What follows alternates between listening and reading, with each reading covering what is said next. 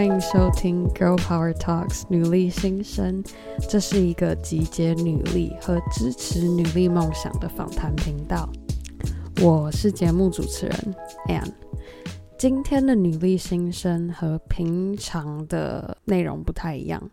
今天我们不做访谈内容，而我想要利用简短的时间跟你们分享能够带给你 Girl Power 的心法，还有小撇步。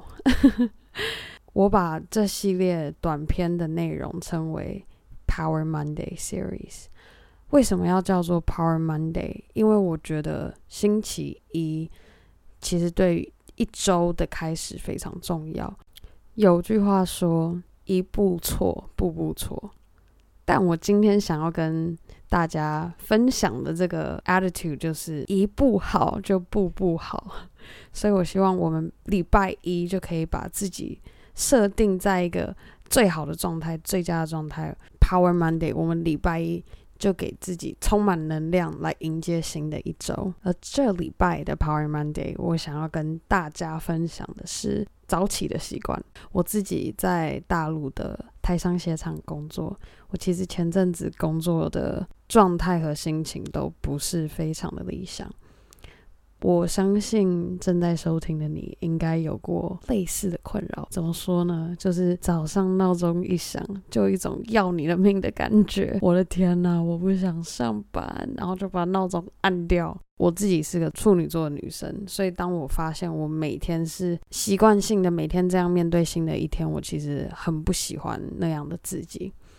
然后我就反过来就想要做点什么改变。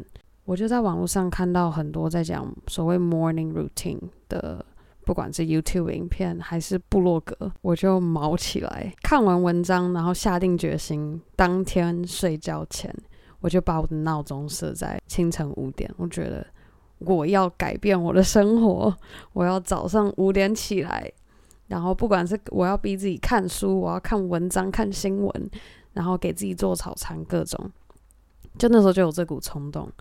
然后呢，呃，持续了大概三个礼拜吧，没有一天五点可以起得来。所以，但我后来发现，就是想要做到自己 morning routine，我想要分享两个方法。首先，第一个就是千万不要跟我一样。就是决定的当下就直接设定一个比你平常还要早两个小时还是三个小时的起床时间，那基本上是我会直接跟你说不可能，好吧？也许有少数的人可以做得到，但是你要把它养成一个习惯，这么突然的改变其实是非常的难的。所以想要改变这样的习惯，其实要 take baby steps。我后来改变策略，就我改变变成每天。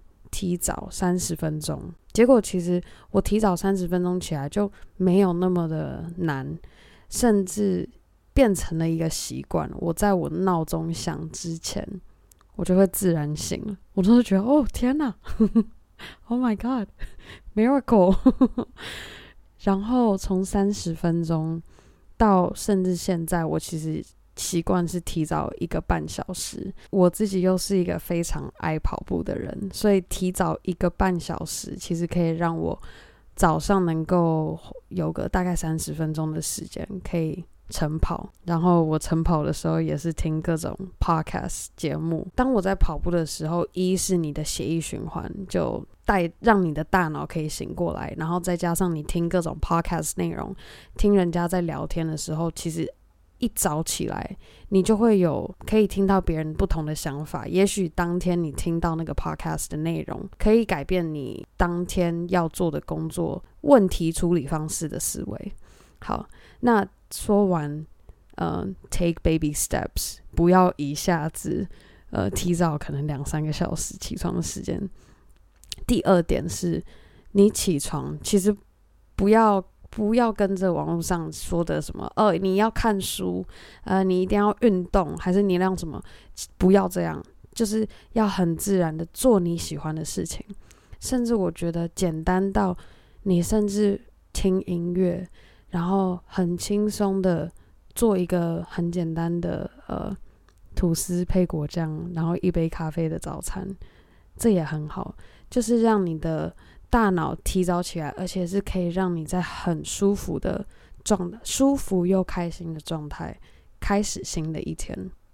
我觉得这个是我个人认为一个 modify 就初阶版的 morning routine，因为我觉得网络上看到各种 morning routine 有点太不能说不切实际，但我觉得对于大部分人而言是呃很难实行的，所以我希望你可以甚至是提早二十分钟起床都可以，但我希望你可以一早起来。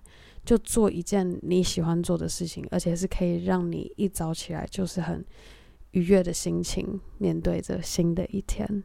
希望你听完我们这一周的 Power Monday，可以解决你早上闹钟一响就让你很痛苦的感觉。自从我养成这习惯之后，甚至让我前一天晚上会期待隔天早上我要去跑步。